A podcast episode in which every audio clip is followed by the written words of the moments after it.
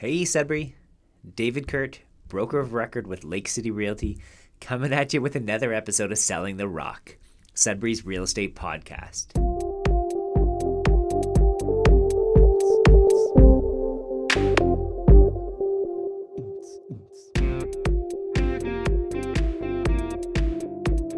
Well, Sudbury, what a week. Happy Easter, I guess, too. I, I took last week off, and I know I took uh, a week to spend some time with the family, and it was one of the nicest Easters that I can remember. And this is despite being in a global pandemic and another crazy lockdown that was just thrown on us, um, and being confined to our own social bubble.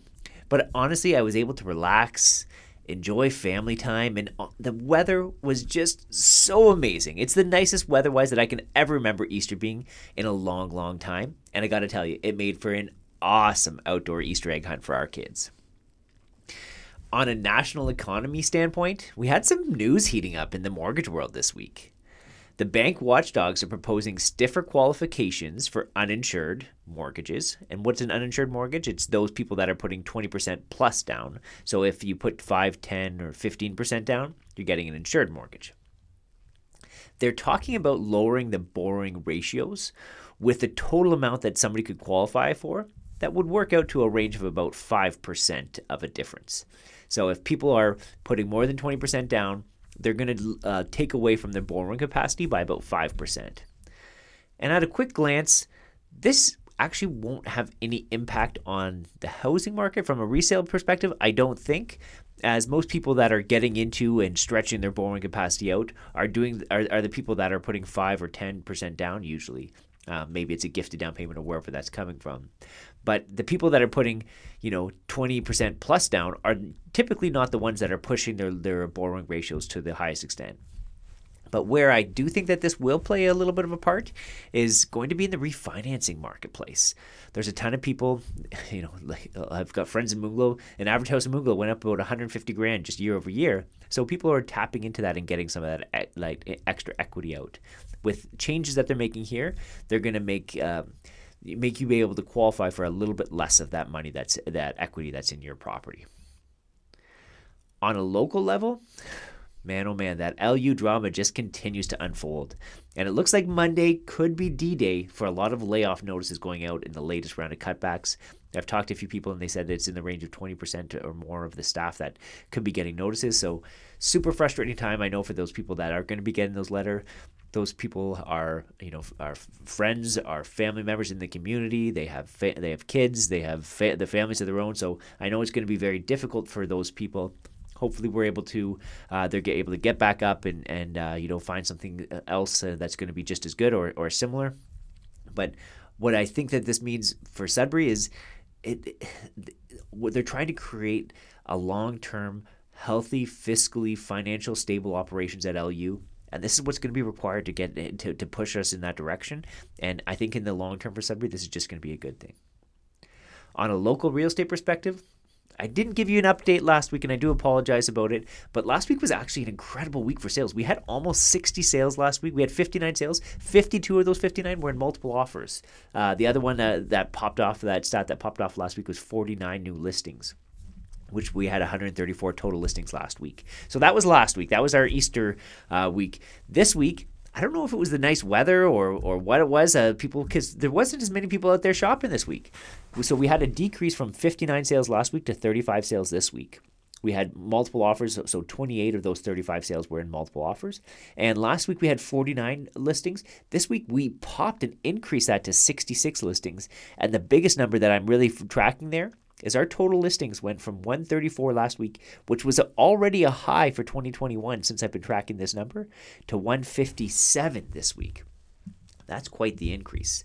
That's nothing. Uh, th- that's not small. That's actually a, a, pretty sizable number that we can, uh, you know, try to uh, try to see how that's actually going to impact things uh, long term in Sudbury. But what are my five takeaways for the week? My five takeaways are first and foremost. That's quite the drop in sales this week from 59 to 35 we do have to take it with a grain of salt. Last week's numbers were some of the highest we've seen on record uh, since in the last year plus since I've been tracking these numbers. It looks like that the, the drop to the 35 actually brings us in line with what we expect to see for sales at this time of the year. That 30 to 40 uh, sales, probably 35 to 45 sales would be kind of a, a normal range for a spring marketplace. So th- that's not a bad thing to see 35 sales. It's just a surprising thing to see a, a, as big of a drop as we saw week after week. Takeaway two for the week new listings popped big this week. We had 66 listings uh, a few times already this year, but like this is a very healthy thing to have a good amount of listings coming out and even more listings than sales. Like that's a healthy thing for a marketplace. Not every house should sell. There's a lot of houses that are out there that might be overpriced or you know they're not the most desirable places. Like those ones should sell at a certain price, but if if the the the, the seller shouldn't be able to gouge buyers for these incredible you know un, like prices that I can't even begin to comprehend on places that aren't worth it. So it is a good thing to see more listings, uh, listings outpace sales, and that's what we had happen this weekend. That's something that hasn't happened much over the last year.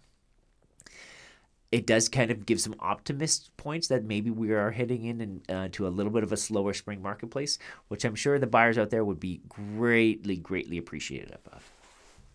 Takeaway three for the week the biggest shocker is not just the, the, the last two things that I talked about, but but I something I alluded to earlier is that increase in number of new list, uh, the, the increase in number of total listings available, where we hit 157 listings this week.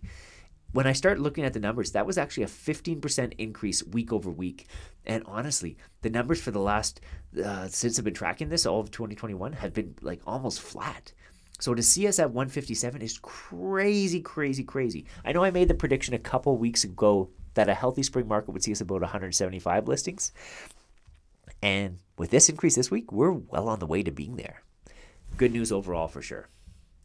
Takeaway four for the week.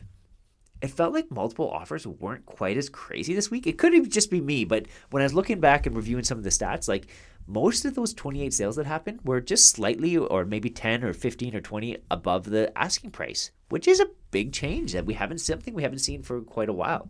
Now, I'm not going to make this just as a blanket generalization because there was three or four of the listings that were 100,000 plus over asking price, but note what I how I frame that. 100 plus over asking price. And a lot of agents out there are putting an artificially low asking price still in this marketplace, which is like incredibly frustrating to a lot of buyers. But I got the text from a few from a few clients that are saying, "Hey, we like this place. We want to get into see it right away." Right away I pre I preface that with it's an agents that you know are typically known to underpriced places. So just be aware that like this is the asking price is not where value is. Me and my team probably would have to come up with a different list price, probably in the range of fifty or seventy five or hundred thousand dollars difference. And in both of those cases, the place is sold for over about one hundred fifteen thousand dollars over listing price, and probably only fifteen thousand dollars more more than what I thought they should have went for. So again, there's a big difference between asking price and listing price. A very active agent that knows the marketplace and knows is in tune with the listings will be able to give the buyers advice on that. Something that you should be getting yourself if you are a buyer in the marketplace. Takeaway five. The biggest shift this market we've seen in, in, in months that could put us back in towards balanced market territory. One of the stats that a lot of uh, a lot of uh, likes to be followed quite a bit when people are talking about is it a buyer's market or a seller's market or a bounce market is total months of inventory. And I kind of you know been tracking this on a on a weekly level. But if I take the number of sales and divide by the total listings, it says like if there was no more listings, how many weeks or months would it take for all the listings in the marketplace to dry up? And in the last few weeks, we've been at like one and a half, maybe two. Like that's the kind of uh, supply to demand ratio we, we've seen. Well, this week we're at four and a half. So four and a half. If if there was no new listings that came out and the sales would continue to be at the same pace that they've been at, it would take four and a half weeks or just over a month for us to dry up our marketplace, which is like balanced market territory is going to be anywhere between four and six months. So uh, we're still a long ways away from there. Um, but you know we are a lot lot better than that one to one and a half weeks of inventory we've seen in the past. So definitely not in a buyer's market any uh, uh, at all and not even towards a balanced market but we are much much better uh, from the crazy sellers market that we found ourselves in the last few weeks Well, Sudbury, despite the rain that's in the forecast, it is beautiful outside. The snow's gone, and most of the ice is gone from the lakes too. I know. I was just looking out and having a coffee on our back deck this morning, and I saw people kayaking on the lake this morning, which is just amazing. Like we're out there enjoying nature, enjoying the outdoors, which that's why I love Sudbury at this time of the year. That's why I love Sudbury in general. That's why we call our company Lake City. It's just because we absolutely love uh, the north and embrace everything that is the city of lakes here. So hopefully you're able to uh, to enjoy the the weather. I know it's super tough with kids. Uh, at home, working from home, especially with what was supposed to be a fun March break, and the latest uh, lockdown orders have us uh, changing plans by quite a bit. But do what you can do to stay safe, guys. And until next week, we'll check you later.